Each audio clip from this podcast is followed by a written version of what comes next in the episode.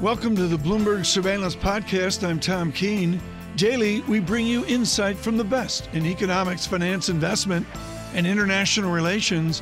Find Bloomberg Surveillance on Apple Podcasts, SoundCloud, Bloomberg.com, and of course, on the Bloomberg. The question I have is when have we reached peak panic? Peak capitulation? Yeah.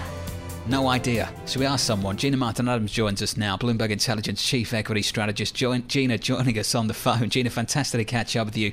Let's talk about that. Have we seen full on capitulation yet? With a VIX at 80, I'd like to think we have, have we? yeah, one would think. Um, we looked back at history on a number of measures, and I think that between breadth and volatility, you're seeing signs of potentially peak panic. Usually, that peak panic creates some degree of a bottom in stocks. It doesn't mean that we're going to hit the price bottom precisely. And as a matter of fact, when we look at history, you look at things like the VIX peaked in the fall of 20, 2008, for example, and we didn't actually find our bottom until March of 2009.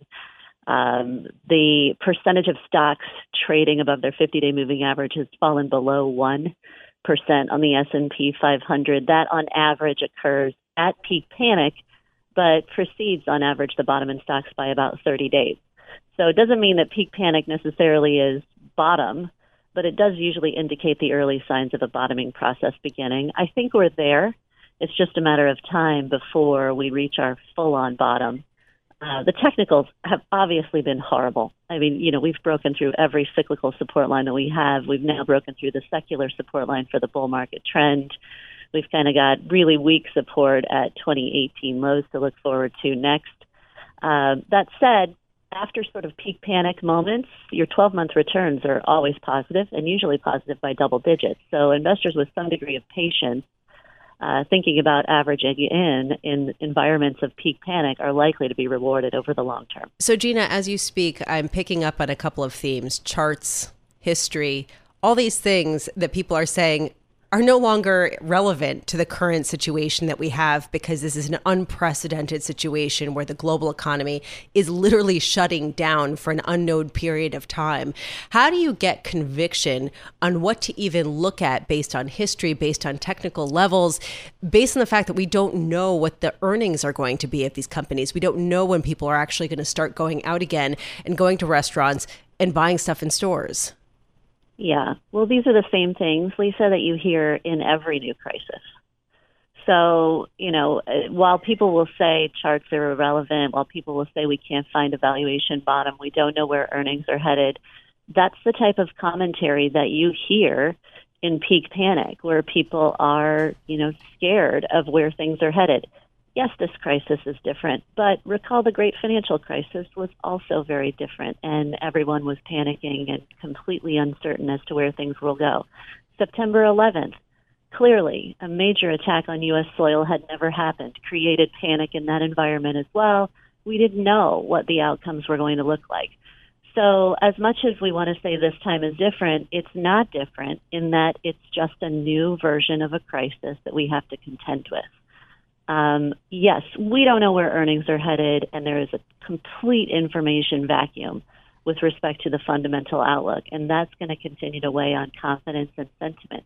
But there are very reliable indicators and lessons that we can get from the market itself to give us some guide, and I believe that we find that in every crisis even though every crisis is brand new and something we haven't dealt with before. Well, let's talk about history just a little bit. JP Morgan crunching the numbers in the same way I'm sure your team has done as well, Gina. The last three recessions, seeing PE multiples of 10.1, 13.8, and 10.2.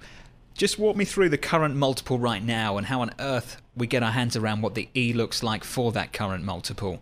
Yeah, so, what typically happens is investors look at the forward multiple as most indicative of the environment and where we're going to bottom. The trouble with looking at that multiple in the environment that we're at right in right now is we truly have no indication of where earnings are headed over the next 12 months. Um, guidance is completely dried up.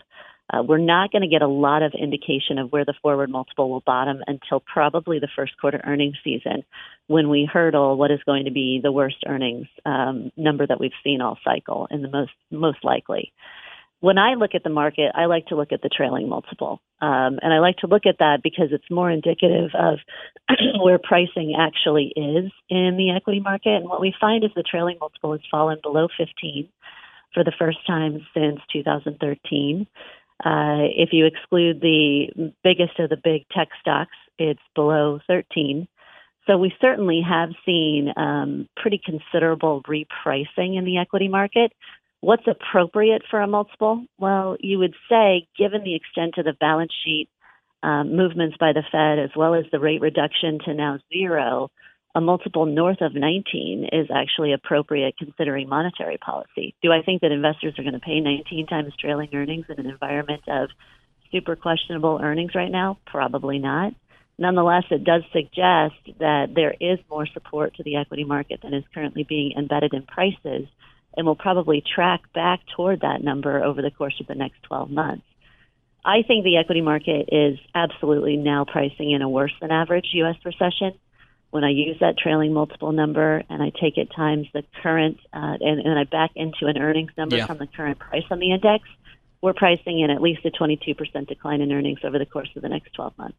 Gina, some unbelievable stats. Appreciate your time this morning. Gina Martin Adams there, Bloomberg Intelligence Chief Equity Strategist. We get a view on the Fed? We can do that with Bill Dudley. What a privilege this morning. The Bloomberg opinion columnist and, of course, former New York Fed President. Bill, fantastic to have you with us. Just publishing your Bloomberg opinion column. Help us define whether the Federal Reserve and its latest moves are successful or not, because some people, many people in fact, defining that success by what happens or what does not happen in financial markets. Help us do that a little bit more effectively, Bill. Well, I think that uh, people have to understand that this time is very different than the financial crisis because this is about a big shock to demand in the economy. And the Fed Reserve can't do much about that. What they can do is take steps to ensure that markets continue to function. They can take steps to ease, try to to, to support financial markets more broadly. But the demand shock caused by the coronavirus is something that the Fed can't address. That's what this why this is so different than the financial crisis. The financial crisis was about a housing boom going bust, but then that causing stress in the financial system, and that stress in the financial system made the economy much worse. When the Fed intervened after Lehman's failure, that actually helped support economic conditions because it actually allowed financial markets to continue to function. This time, all the Fed can do is do its best to keep financial markets working, but that doesn't do anything about the demand shock, and the demand shock is very large and it's likely to be persistent. Bill, there's also a question, though, about the tactic that the Federal Reserve took. Very few people would criticize the Fed for taking as aggressive an action as they did just because of the degree to this shock. Some people saying, though, they didn't go far enough in terms of reopening their commercial paper lines and trying to provide some corporate funding support.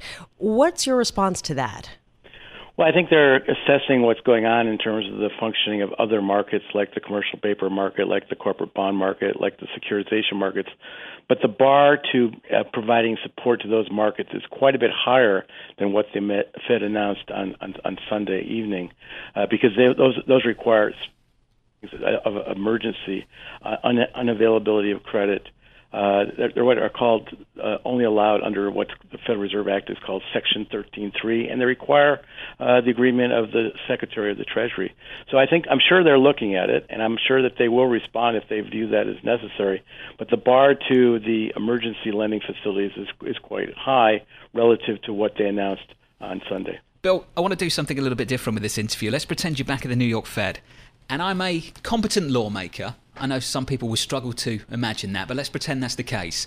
And I've got access to a Bloomberg terminal, and dropping across the terminal just now is a headline, and this has actually just happened that three month dollar LIBOR is up just over 16 basis points, the biggest jump since 2008. And I say to you, Bill, 2008, that sounds scary. What does that headline actually mean? Can you just unpack that in really simple terms, Bill? What is going on?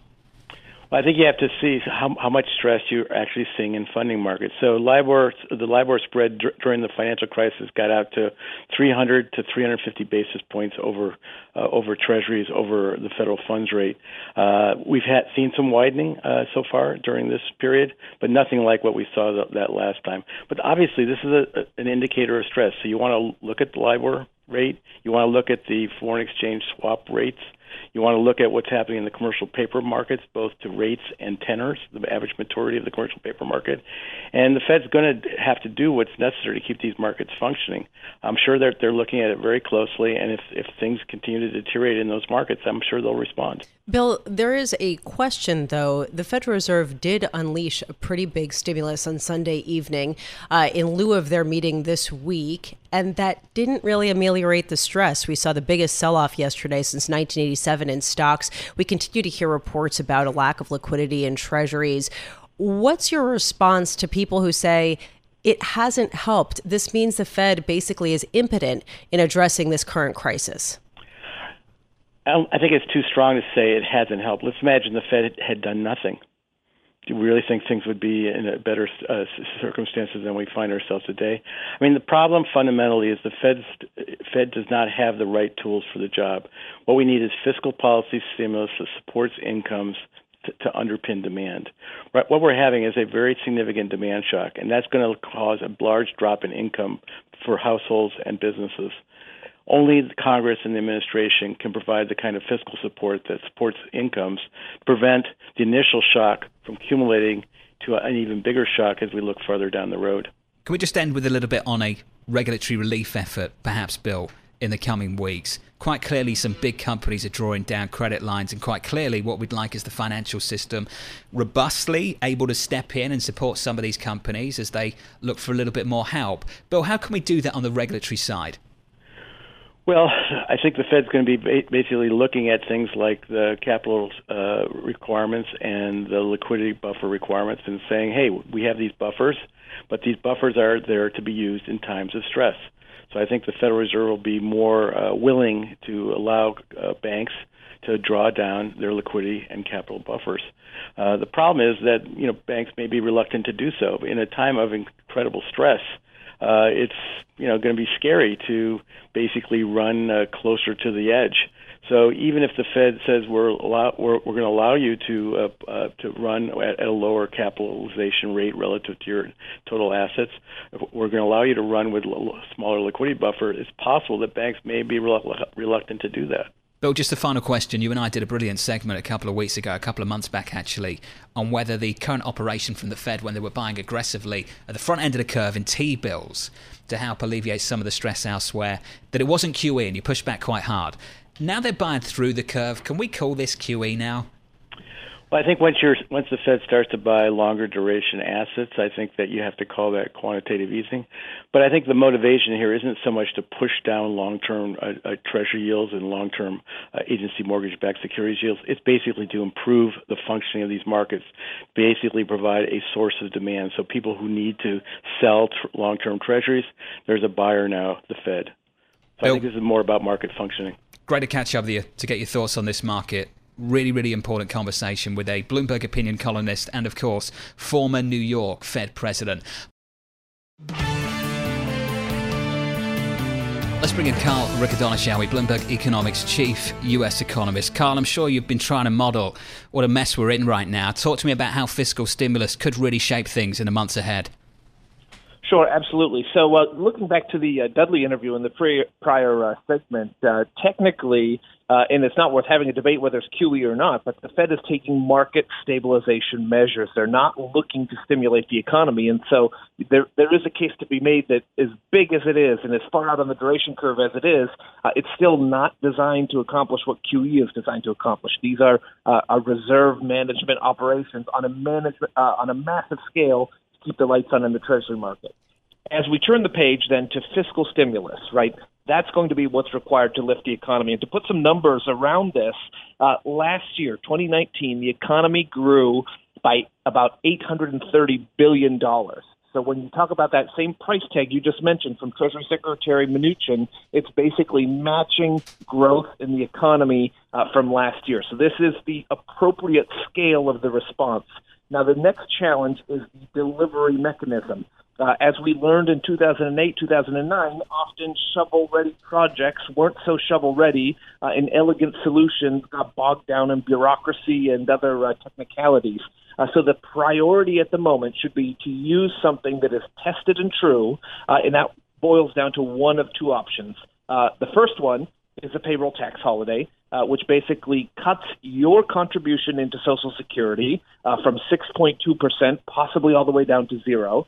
Uh, it also could reduce your employer's contribution uh, to Social Security. So, by making workers cheaper from the employer's perspective, they're less likely to lay those workers off.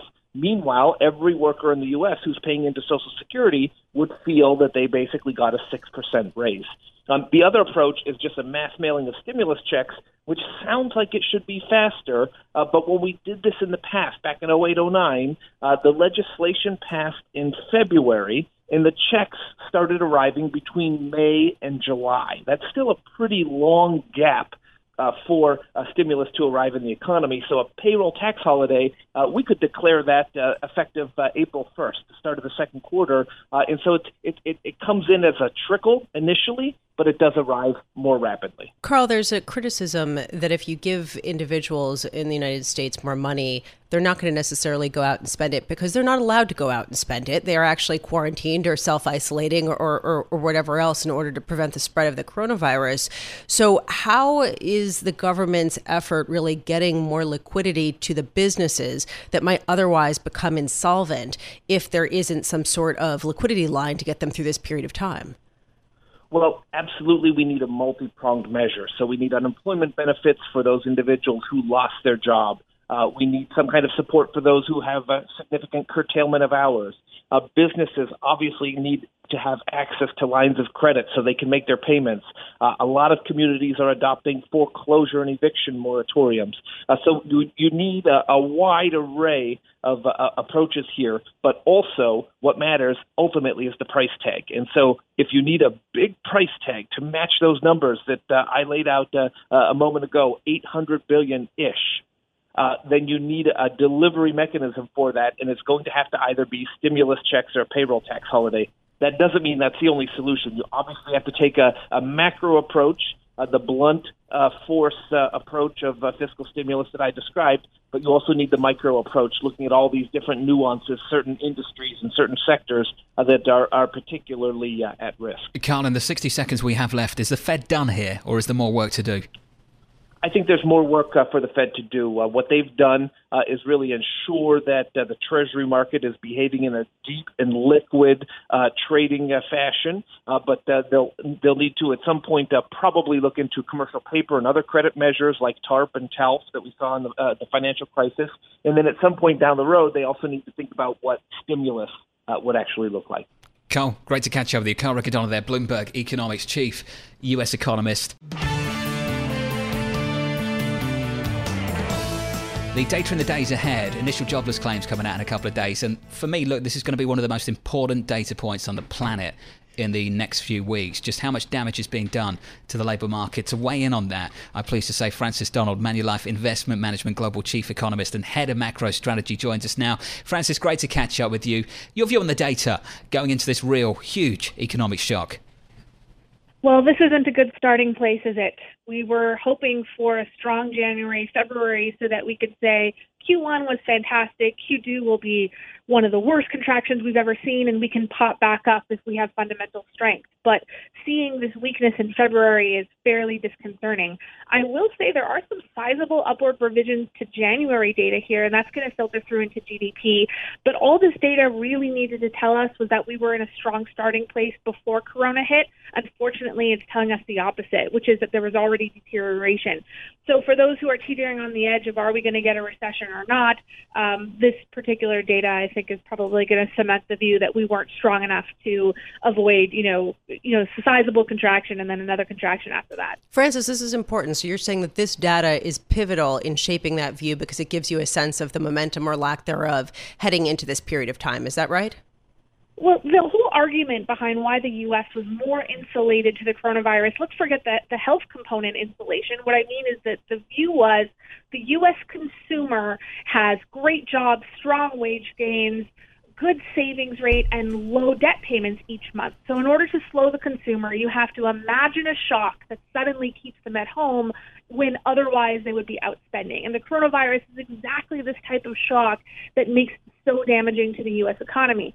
But this argument that the U.S. consumer was fundamentally strong before the coronavirus hit, I think is on shaky ground as we see this data come in. We knew job openings were contracting pretty aggressively. We were already, my team already expecting initial jobless claims to trickle upwards in this period.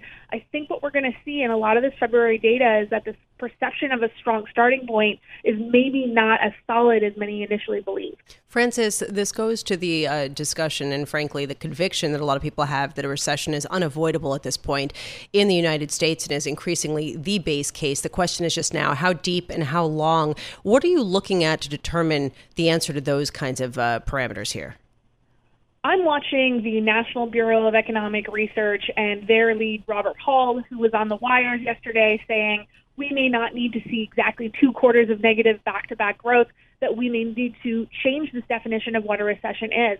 My base case is not necessarily that we see two quarters of negative growth, but that Q2 is such a severe contraction that we see the damage to the economy typically felt over a prolonged recession within a three month period. That would be somewhat unprecedented, but it also means we may need to rethink this concept of what a formal recession is. What makes us put those gray bar stripes on all of our charts?